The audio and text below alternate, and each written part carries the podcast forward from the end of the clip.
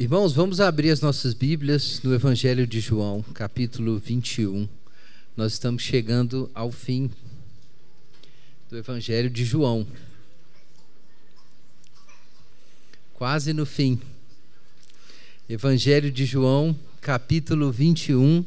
Vamos ler os versos um a catorze. João, capítulo vinte e um. Versos um a catorze.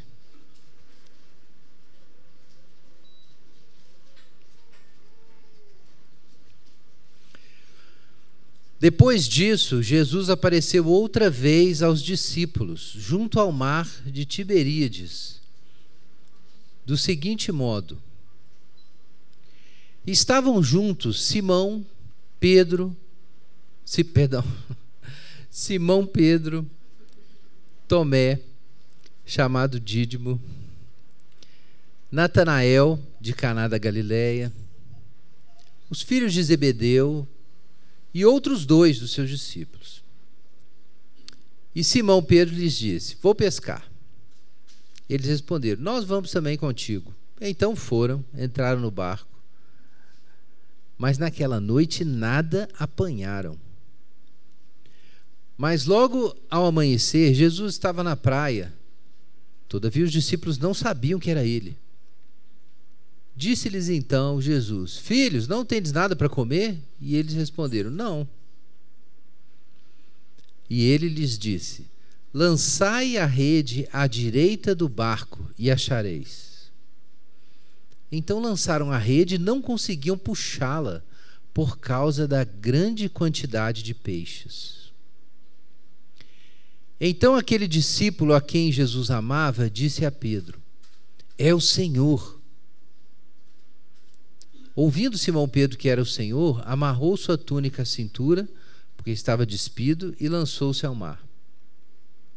Mas os outros discípulos vieram no barquinho, arrastando a rede com os peixes, porque estavam a cerca de apenas duzentos côvados da terra. Ao desembarcarem, viram ali pão e um peixe sobre brasas. E Jesus lhes disse: trazei alguns dos peixes que apanhastes. Simão Pedro entrou no barco e puxou a rede para a terra, cheia de cento e cinquenta e três grandes peixes. Apesar de tantos peixes, a rede não se rompeu. Jesus lhes disse: vinde, comei. E nenhum dos discípulos ousava perguntar-lhe: quem és tu? Pois sabiam que era o Senhor.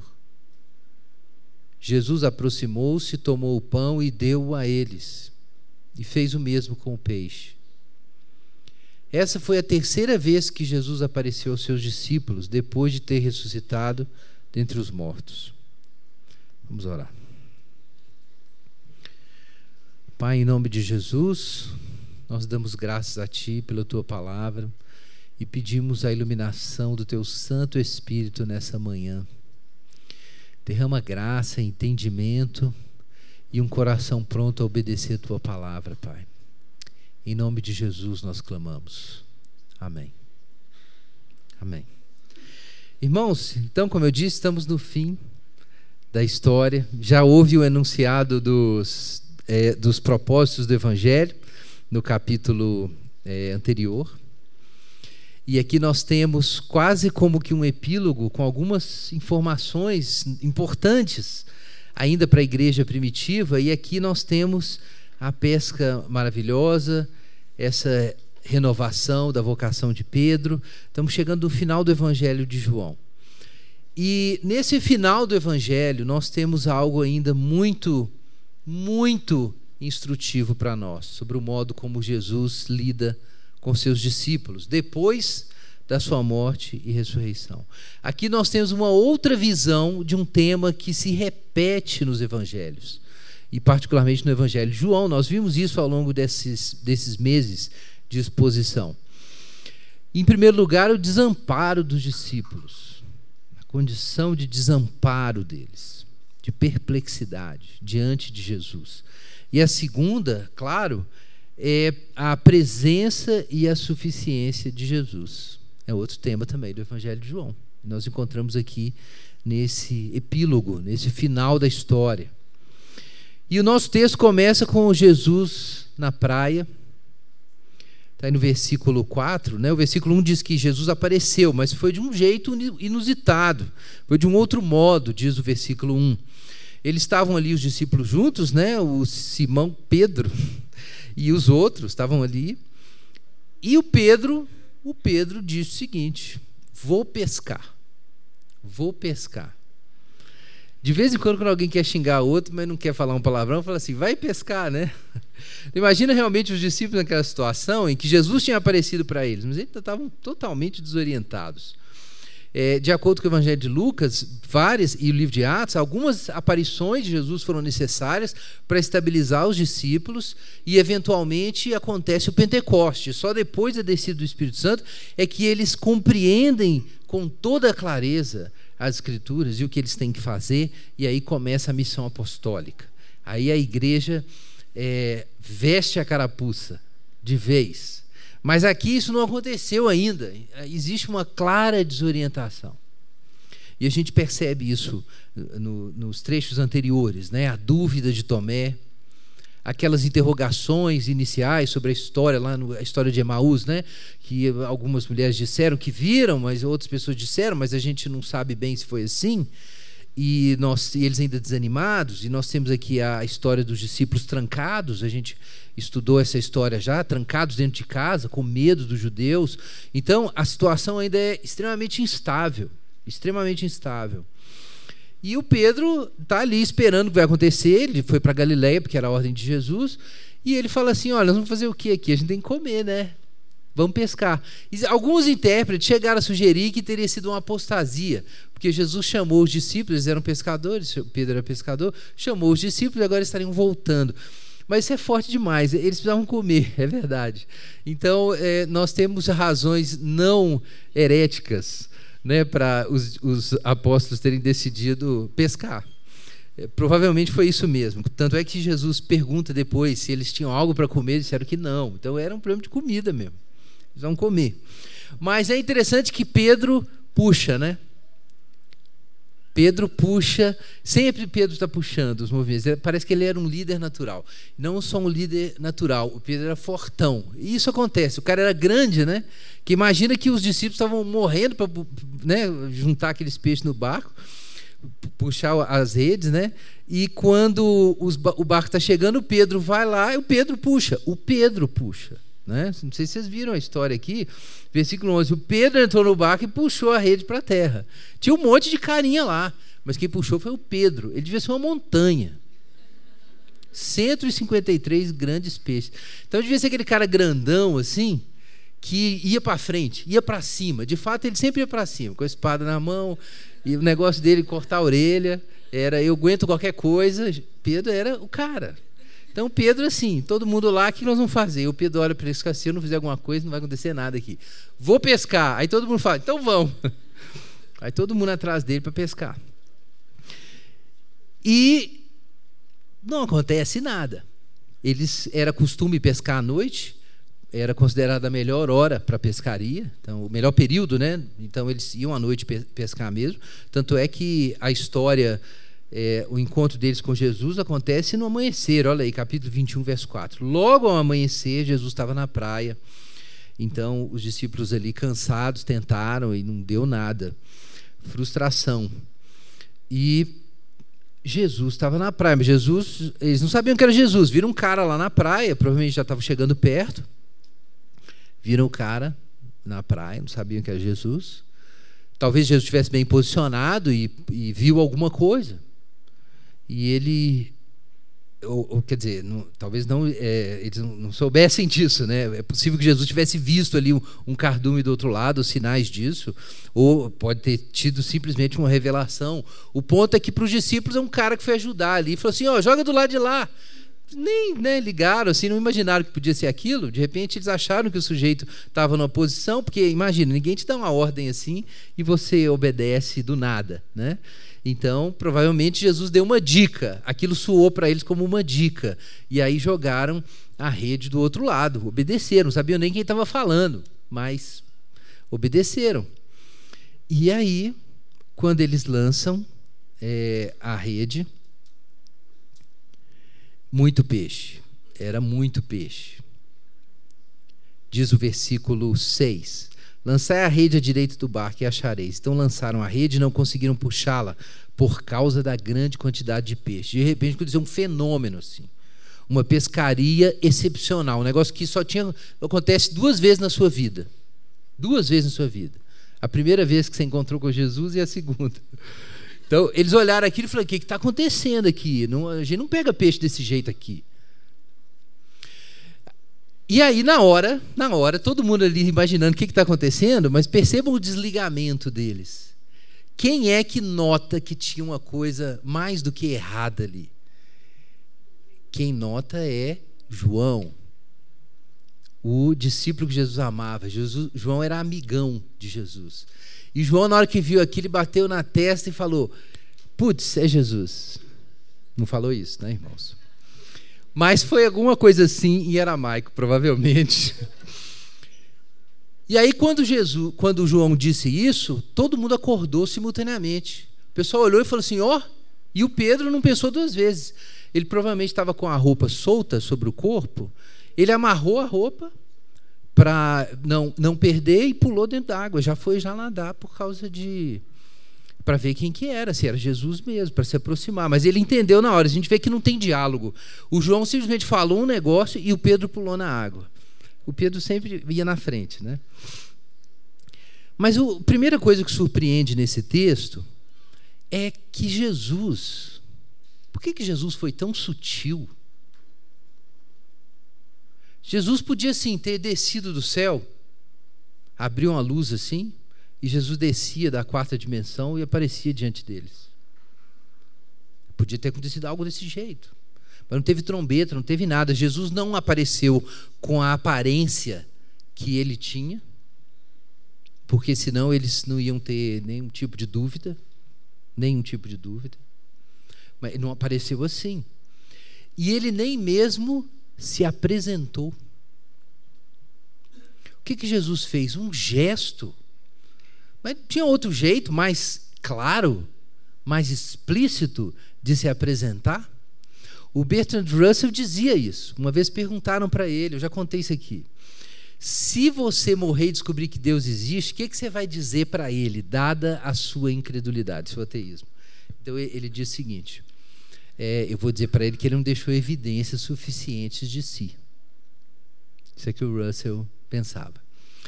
Aparentemente, Jesus não se impressionou muito com o que o Bertrand Russell pensa, ou outros pensaram. Porque, aliás, você encontra isso na Bíblia. Deus muitas vezes se apresenta de modo sutil.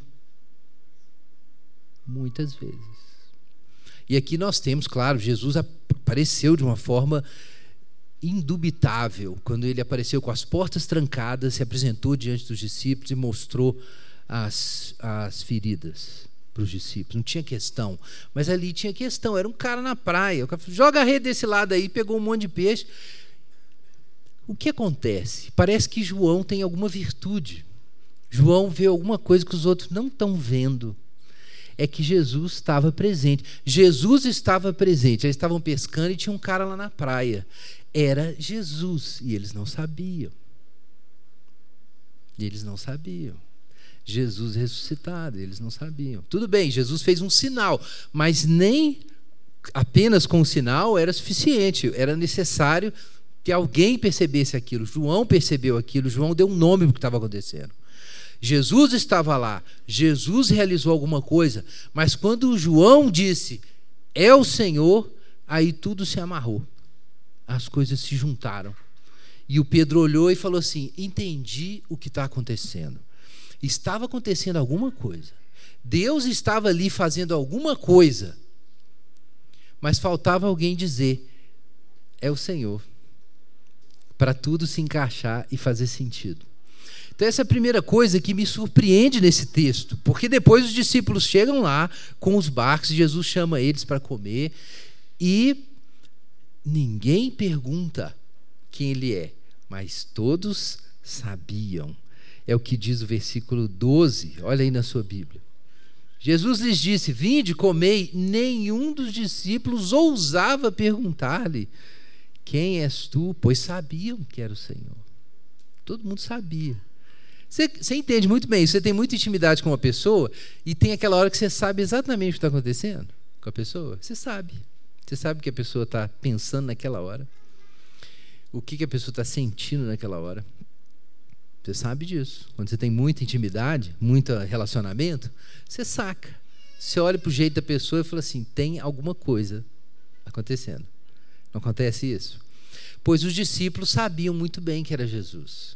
Eles viram os gestos. A gente não sabe se estava claro já ao amanhecer aqui, se estava ainda o dia abrindo, se eles viram Jesus na penumbra, ou se Jesus não apareceu com o, o rosto é, que, ele, que ele demonstrava na, é, na sua, seu ministério para os discípulos. Ele pode ter aparecido como se fosse uma transfiguração, de um jeito diferente, como aconteceu com os discípulos em Emaús, que Jesus se ocultou até certo ponto, conversou com os discípulos, mas escondeu quem ele era. A gente não sabe como é que Deus faz isso, mas ele se escondeu. Eles só descobriram na hora do partir do pão que ele se revelou, e aí eles descobriram que era Jesus. Então, isso, irmãos, isso é assustador. Imaginar que o Senhor possa passar por você assim, de fazer perguntas. Guilherme, o que, que você acha disso? E aí você diz qualquer coisa lá, mas era Jesus, entendeu? Quando apareceu lá, Jesus apareceu para os discípulos em Emaús, no caminho de Emaús, ele fez perguntas para os discípulos. O que, que aconteceu em Jerusalém? Imagina, gente, dá vontade de rir. Jesus, Jesus foi para Jerusalém, morreu, ressuscitou, e aí os discípulos tristes lá no caminho de Emaús, e aí Jesus fala assim: o que que está rolando? O que está rolando? O que está pegando? Como assim? Você não sabe o que aconteceu em Jerusalém? Aí, e aí a resposta dele: não sei não, me explica aí. Jesus, cara, Jesus. Jesus. Por que que João sabia que era o Senhor? Porque João estava em comunhão com o Senhor. Na verdade, os discípulos estavam também, nós vamos ver aqui, apesar da crise, mas aquela união deles com o Senhor lhes dava o discernimento necessário para compreender quando e o que o Senhor estava fazendo naquela situação. Essa é a parte que não adianta você ler muito a Bíblia e nem você ser bom. Claro, você precisa ler muito a Bíblia, mas só saber muito de Bíblia não adianta. Você tem que ter comunhão, é a amizade com o Senhor. João era amigo de Jesus. João era amigo de Jesus. Jesus falou no Evangelho de João um dos temas, que ele não ia chamar mais os discípulos de servos, mas de amigos. Então, se você não for amigo de Jesus, Jesus vai passar na sua vida, vai fazer coisa na sua vida e você não sabe o que ele passou. E ele está lá para quê? Para sentar e comer com você. E você, tipo assim, Jesus está lá na praia e você fala: valeu! E segue, né? Com o barco, do outro lado. E passa batido. Por quê? Porque você não é amigo de Jesus, é necessário ser amigo de Jesus. Gente, Jesus passou por tantas pessoas. Tantas pessoas. Tanta gente olhou para Jesus, conversou com Jesus, debateu com Jesus, apertou Jesus e não sabia que Jesus era o Logos, que Jesus era o Verbo encarnado. Gente ruim passou por Jesus e não sabia que ele era Jesus. Gente boa passou por Jesus e não sabia quem era Jesus. Quem sabia quem era amigo de Jesus? João era amigo de Jesus. E ele entendeu na hora: é o Senhor. Lembrou das histórias, né? A gente tem, nós vamos ler daqui a pouco. Lembrou da história lá em Lucas. E vamos, vamos ler lá. Lucas capítulo, capítulo cinco, Evangelho de Lucas. Evangelho de Lucas, capítulo cinco, versos um a onze.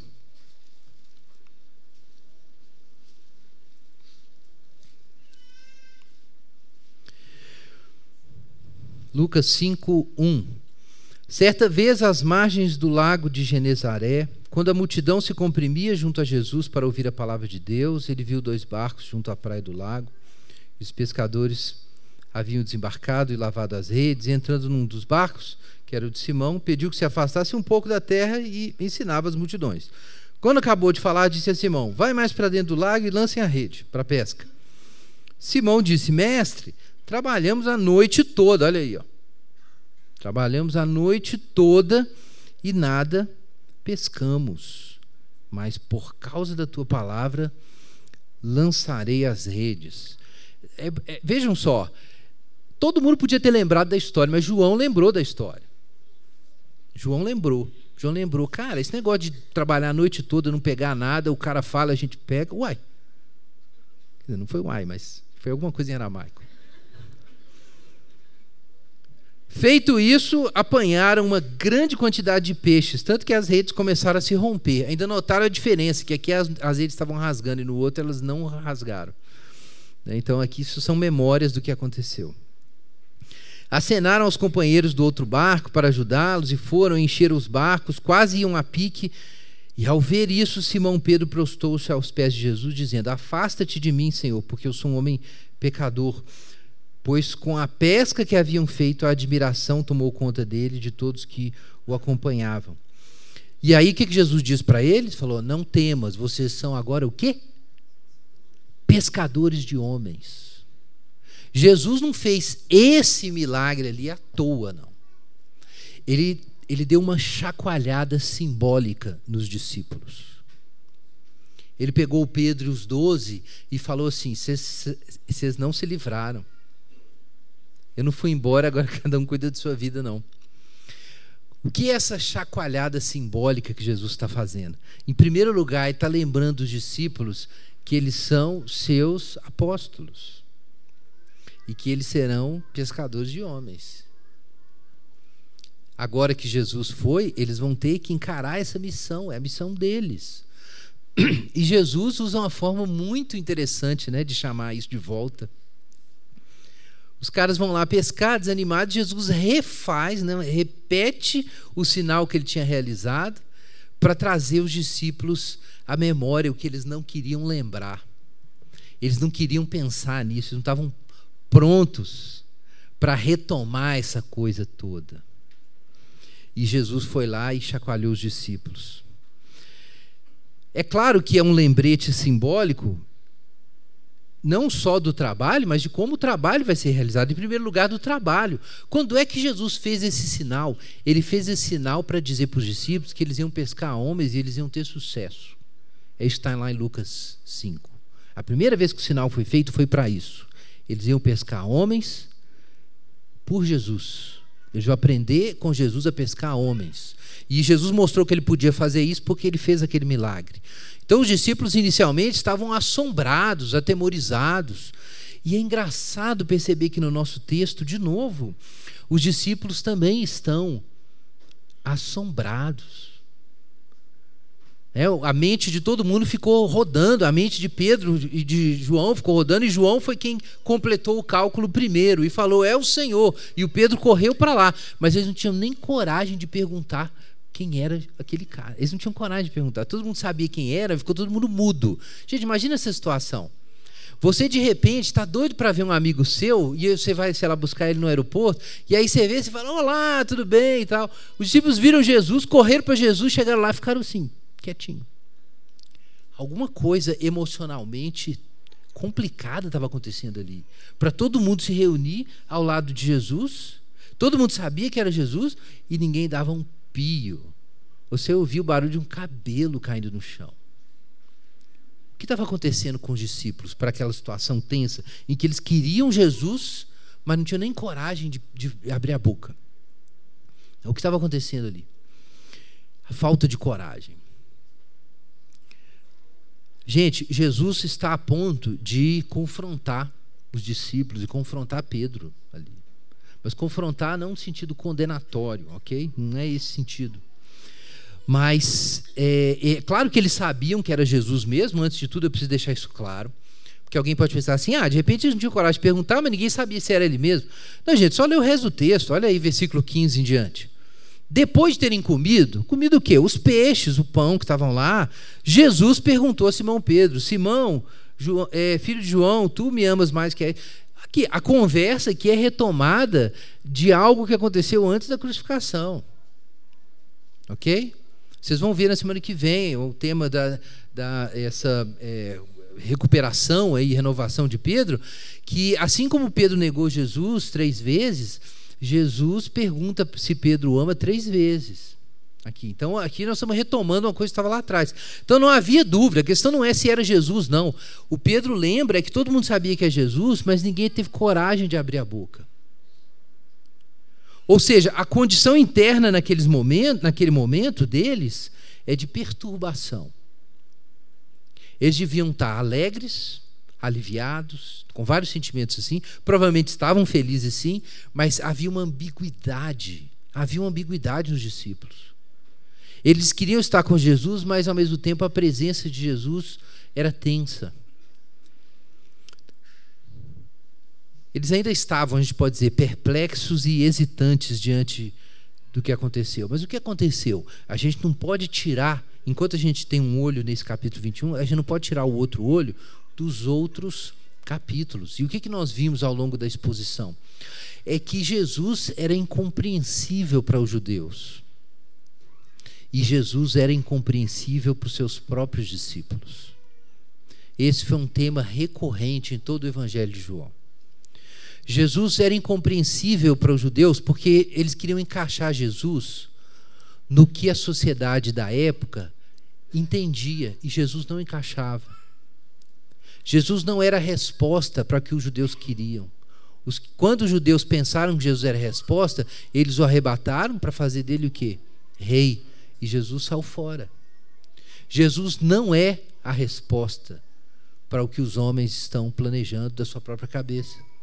Quando Nicodemos procurou Jesus, falou assim: Jesus, nós sabemos que você é um mestre da parte de Deus, porque você faz as coisas assim, assim, assim. E aí Jesus corta o Nicodemos e fala assim: Nicodemos, você precisa nascer de novo para ver o reino de Deus, e nascer da água e do Espírito para entrar no reino de Deus.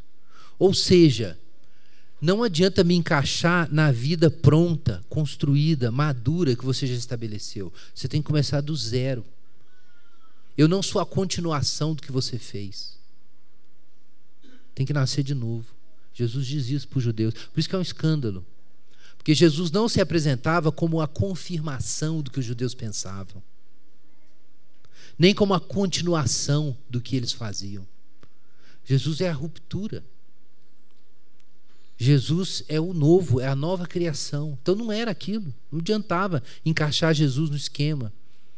Jesus, por isso que Jesus discute com os discípulos em João e fala assim: olha, não fiquem maravilhados porque o mundo vos odeia. Porque à medida que Jesus ensinava isso, a pressão de fora aumentava. Ele falou assim: o que esse cara está falando? Então a pressão dos judeus aumentava. E os discípulos? Os discípulos criam em Jesus, mas ao mesmo tempo eles ainda tinham a mesma mentalidade dos judeus. Eles ficavam tentando encaixar Jesus, mas não encaixava. Então Jesus tinha que pegar os discípulos e falar assim: meu amigo, por que você está surpreso que o mundo odeia vocês agora? Porque é isso que começa a acontecer. Os caras andam demais com Jesus, todo mundo detesta Jesus, começa a detestar os caras também. E aí Jesus tem que falar com eles: olha, não se admirem porque o mundo vos odeia, porque primeiro me odiou a mim, então vai odiar vocês também. Por quê? Porque eu não tenho nada a ver com esse negócio aqui, com o mundo, com esse sistema. Não, não, aí, isso era difícil para os discípulos. Então eles tinham uma, uma, um pânico. Eu usei essa expressão para semanas atrás. Era uma espécie de pânico, porque eles queriam ficar com Jesus e queriam correr também. Eles queriam ficar com Jesus, mas queriam ó, sair fora. E era muito tenso isso. E os discípulos são esticados até o fim, quando na última ceia Jesus vai lá, lava os pés de todo mundo, lava os pés de Judas. E Judas sai e o trai. E ali Jesus, a gente falou isso muitas vezes, ali Jesus derrota o mal, porque diante do mal ele não se torna mal. Mas logo depois os discípulos, Jesus ressuscita, morre, ressuscita, aí os discípulos, aí cai a ficha. Aí cai a ficha, gente, pensa nisso. Vocês estão achando que foi só alegria encontrar Jesus ressuscitado? Aí cai a ficha dos discípulos, que é o seguinte: cara, o Judas, o Judas... Jesus lavou os pés do cara, cuidou do cara, e depois o cara foi lá e traiu ele, e ele falou que a gente tem que fazer o que ele fazia, então não tem que fazer isso. Não. Não quero isso. Os caras estão trancados dentro de casa com medo dos judeus, apavorados, porque a última coisa que eles querem é passar pelo que Jesus passou. Mas Jesus, nos últimos dias, nós vimos isso aqui semana após semana, ele estava ensinando isso para os discípulos. E ele questionava: por que vocês estão tão tristes? Por que vocês estão chateados? Porque eu estou indo para o Pai, vocês deviam estar alegres. Porque todas as coisas vão ser ganhas assim. E os discípulos, os discípulos desmoronando por dentro. A gente lê o Evangelho de João e fala assim: o Evangelho de João é lindo. Você não entendeu. O Jesus ia dizendo aquelas coisas para os discípulos nos últimos capítulos, antes da oração sacerdotal, e os discípulos capotando. Capotando por dentro. E Jesus de vez em quando questionava eles: por que vocês estão assim? Por que vocês estão desse jeito? O conflito de Jesus com o mundo é tão radical que os próprios discípulos de Jesus ficam rasgados. E aí Jesus ressuscita e os caras estão felizes: ó, oh, Jesus ressuscitou, Jesus ressuscitou. Jesus ressuscitou. Entendeu? E agora? E agora? Os caras estão assim. E, e, sem falar no seguinte: não é só porque era difícil, não. Você fala assim: não, mas tudo bem, é difícil, mas Jesus prometeu ajuda.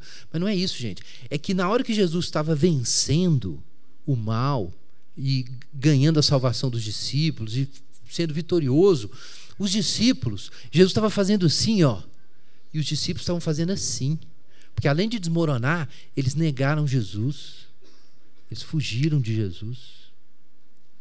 Imagina, você pensa assim: que coisa linda, a gente vai tomar a ceia, coisa linda a ceia, Jesus sacrificando por nós. Pensa o que era tomar essa ceia para os doze. Agora nós vamos celebrar a ceia do Senhor. E aí os doze lembravam assim: a ceia, aquele lugar onde a gente estava achando que a gente ia seguir até Jesus até o fim, e ele amou a gente até o fim, e a gente a gente correu. A última ceia foi isso. A última ceia foi a vitória de Jesus e o meu fracasso. Na última ceia, Pedro disse: eu nunca vou te negar.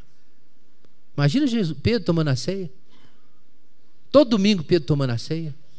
E lembrando que ele falou: eu vou, eu vou ficar até o fim, porque eu sou Pedro, a montanha, ou a rocha, né? Para ser mais preciso, é o Pedro.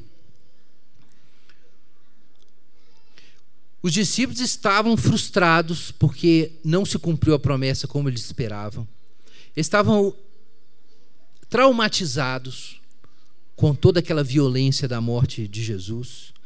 Eles estavam perturbados pela constatação da distância deles em relação a Jesus. Eles estavam confusos. Eles queriam Jesus, mas não queriam. Eles se alegravam com a vitória de Jesus, mas doía a vergonha do seu fracasso. Doía.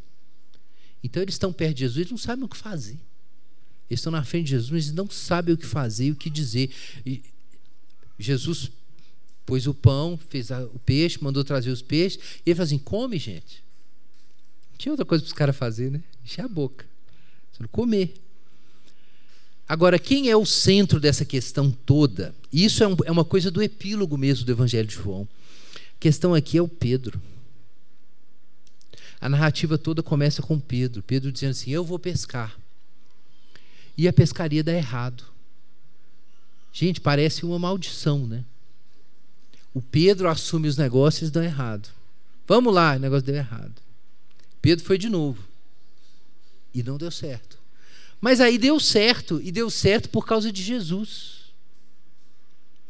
Deu certo, a pesca, foi, se tornou uma pesca maravilhosa por causa de Jesus. Mas isso era, você pode pensar assim, ó, que dificuldade há nisso. Gente, para Pedro isso não era fácil. Só para lembrar aqui, abre João treze. Só para te lembrar, para refrescar a memória. João capítulo treze, versículos trinta e seis e trinta e sete. Gente, isso aqui foi a última vez que Pedro comeu com Jesus.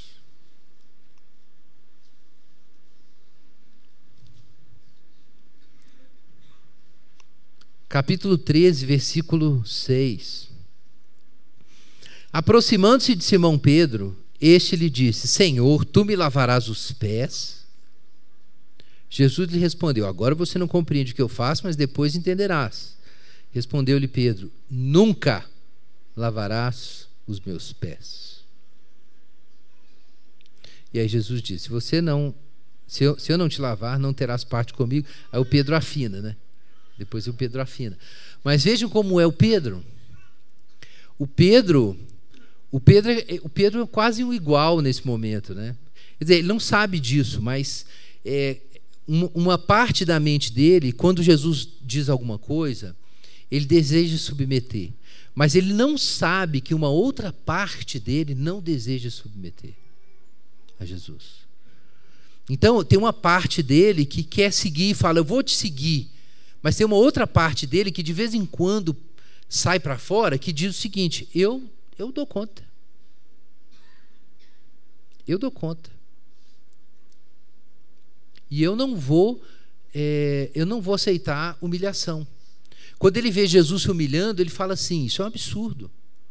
Uma pessoa de bem, justa, tem que ser honrada. Ela não pode se humilhar dessa forma. Por que que ele pensa disso sobre Jesus? Porque ele pensa isso sobre ele. Por isso que ele fica revoltado quando ele vê Jesus fazendo o negócio. Você já viu quando uma pessoa é, zomba de outra pessoa e um terceiro imediatamente fica irritado? Mas às vezes a zombaria nem é uma coisa importante, às vezes é dois amigos mesmo e os dois não ligam para aquilo e de repente um terceiro toma as dores. Já viu isso acontecer? Então pensa nisso ao contrário aqui, né?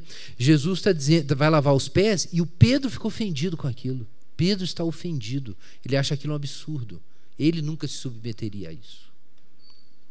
Então um lado de Pedro quer seguir Jesus, mas o outro lado de Pedro é tão diferente de Jesus que quando ele vê Jesus fazendo aquele negócio, ele revolta, ele fica revoltado. Então é importante ter isso em mente. Na última ceia, o Pedro está aqui, esquizofrênico. Eu quero seguir Jesus. Mas tem um outro lado do Pedro dizendo assim, esse cara é maluco. Eu não posso fazer isso aqui, não posso viver desse jeito. É claro, quando esse lado dele, oculto, rebelde, é trazido à luz por Jesus, o Pedro olha e fala assim, não, claro, então pode me lavar inteiro. Ele diz isso depois. Mas é porque ele, na consciência dele, ele obedece Jesus, mas tem forças dentro dele ali que ele desconhece, de rebeldia, de pecado e tudo. E aí, por isso, ele é tão autoconfiante. E ele era autoconfiante, tinha uma concepção falsa sobre o lugar onde ele realmente estava. Veja aí o capítulo treze, versículo trinta e seis. Então Simão Pedro lhe perguntou, Senhor, para onde vais? Jesus respondeu, para onde eu vou não pode seguir-me agora, mais tarde é, me seguirás. E Pedro lhe disse, Senhor, por que não posso seguir-te agora? Darei a minha vida por ti. Veja o grau de falta de autoconsciência. Ele não sabia que ele tinha um lado negro. Ele não sabia desse lado negro dele. E aí Jesus fala, você dá a vida por mim? Antes que o galo cante, você vai me negar três vezes. Abre o outro texto paralelo, Mateus vinte e seis, para a gente ler a, a versão cheia dessa conversa de Jesus. Mateus vinte e seis, trinta e um.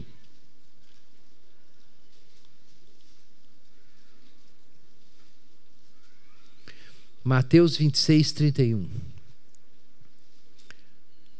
Não foi só Pedro não, tá? Pedro é porque foi o líder dos doze, o representante dos doze.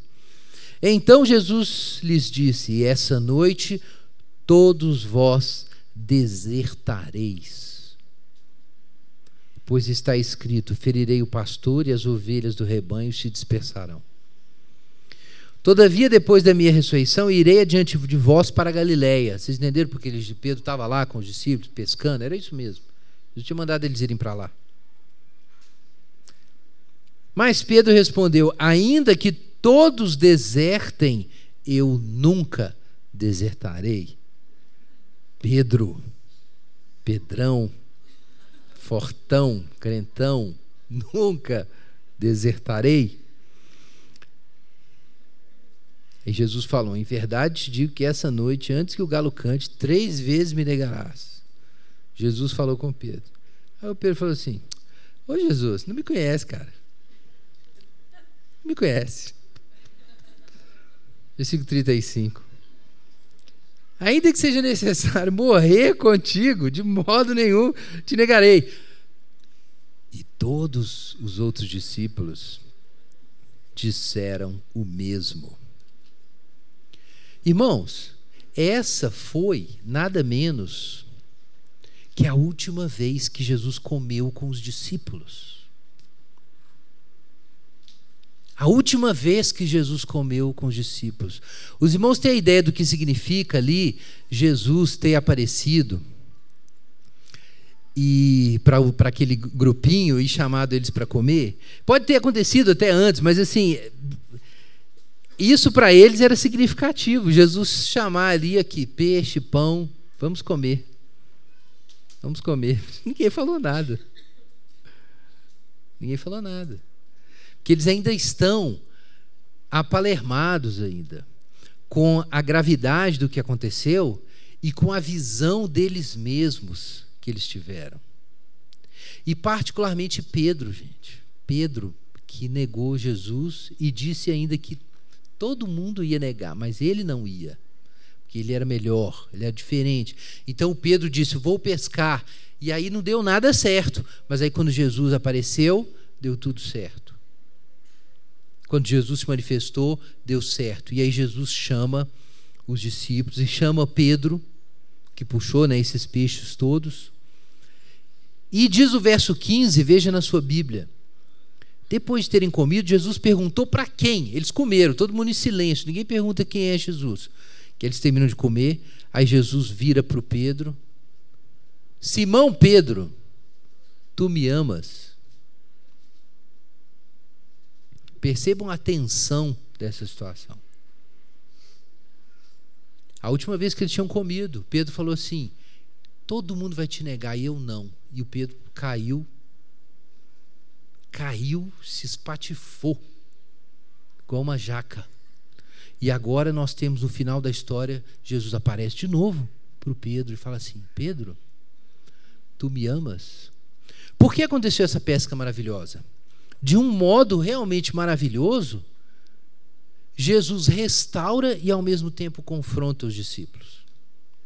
Ele restaura porque ele diz o seguinte para eles: Lucas cinco ainda está valendo, viu? Vocês são os meus pescadores.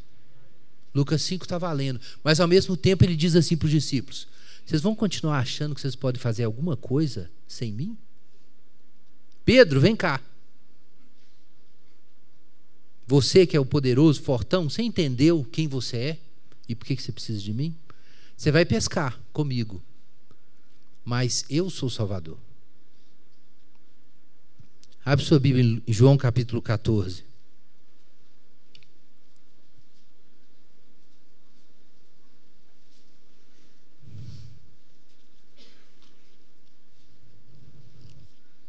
Perdão, João capítulo quinze, versículo quatro. Permanecei em mim, e eu permanecerei em vós. O ramo não pode dar fruto por si mesmo, se não permanecer na videira. Assim também vós, se não permanecerdes em mim. Eu sou a videira, e vós sois os ramos. Quem permanece em mim e eu nele, esse dá muito fruto, porque sem mim nada podeis fazer. Amém? Vamos orar.